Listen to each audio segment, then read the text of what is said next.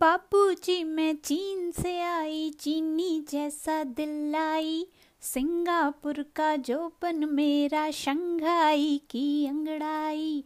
दिल पर रख ले हाथ जरा, हो जाए ना पागल तू। नमस्कार दोस्तों। इस कॉशनरी अनाउंसमेंट से आप ये तो समझ ही गए कि आज के किस्से में कोई मैडम है जिनका नाम है चिन चिन चू।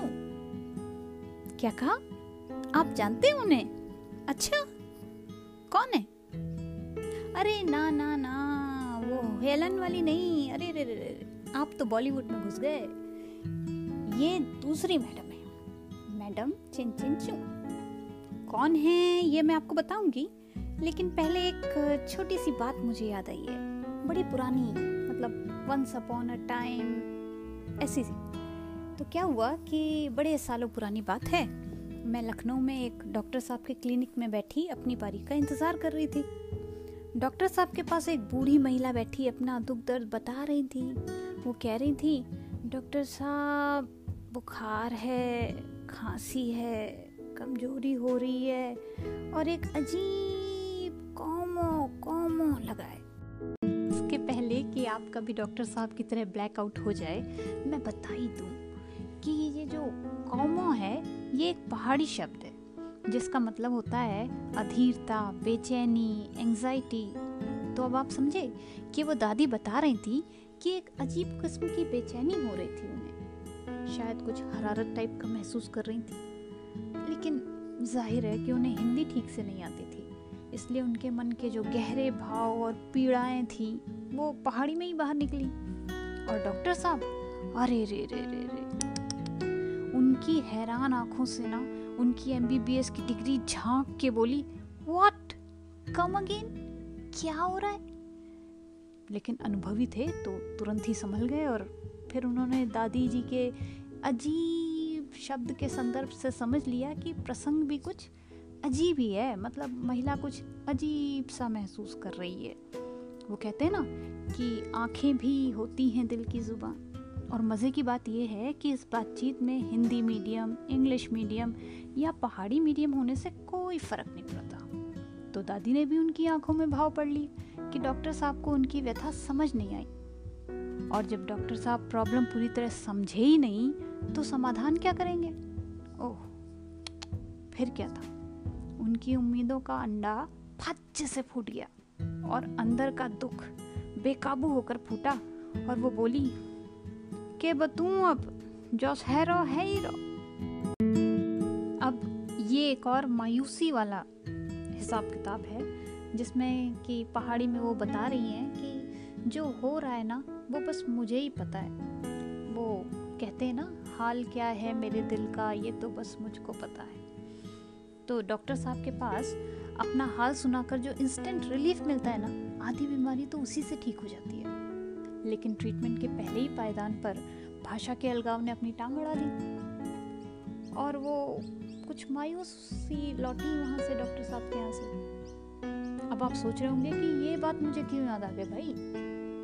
हुआ यूँ कि पिछले कुछ दिनों से मुझे मेरी तबीयत कुछ ठीक नहीं लग रही थी। सिर में दर्द, एक गजगज सा कुछ एहसास, चक्कर आना, कमज़ोरी महसूस करना और मस्कुलर पेन चल रहा था।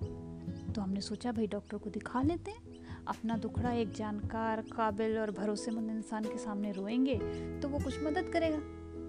ये सब सोच के हमने हॉस्पिटल में अपनी अपॉइंटमेंट बुक करा ली। पता चला कि हमें तो मैडम चिन चिंचू से मिलना होगा। हम यथास्थान पहुँच गए। हमें देख के वो बोली, मेरा नाम चिन चिंचू चिन चिन चुन बेबी चिन चिंचू बैठ सामने बोल दे तू how can I help you जी हाँ दोस्तों, ये है हमारी डॉक्टर साहिबा चिन चिन चू। Chinese doctor. आप समझ सकते हैं ये कितनी बड़ी प्रॉब्लम हो गई हमारे साथ। मतलब हम चाइनीज़ क्या समझें? और पता नहीं, चाइनीज़ कल्चर में सिर में गजगज होना कोई पॉसिबिलिटी है भी या नहीं? अरे जैसे होता है ना कि बंगाली कल्चर में आप जॉल या चॉय पीने की पॉसिबिलिटी नहीं सोच सकते। चाय खाबो, जल खाबो, ऐसा सोचना अलाउड है। तो हर एक भाषा और हर एक कल्चर में कुछ पॉसिबिलिटी होती है और कुछ नहीं भी होती। खैर, चलो कोई बात नहीं, हमें तो एक कॉमन प्लेटफॉर्म पे बात करनी है, हम अंग्रेज़ी में बताएँगे कि हमारी प्रॉब्लम क्या है और वो अंग्रेज़ी में बताएँगे कि हमारी प्रॉब्लम का समाधान क्या है। Now that brings me to another question how do I explain सिर में गजगज होना? दैट टू इन अंग्रेज़ी। अब ये तो एक ठेठ हिंदुस्तानी फीलिंग है। जो हिंदी में ही सोची समझी जा सकती है।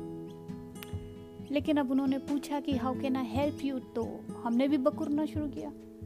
हम पूरे टाइम इंतज़ार करते रहे कि अगर इनसे आँखें चार हो जाएँ तो हम आँखों ही आँखों में समझाने की कम से कम एक कोशिश तो करेंगे कि हमारे सर में गजगज हो रही है।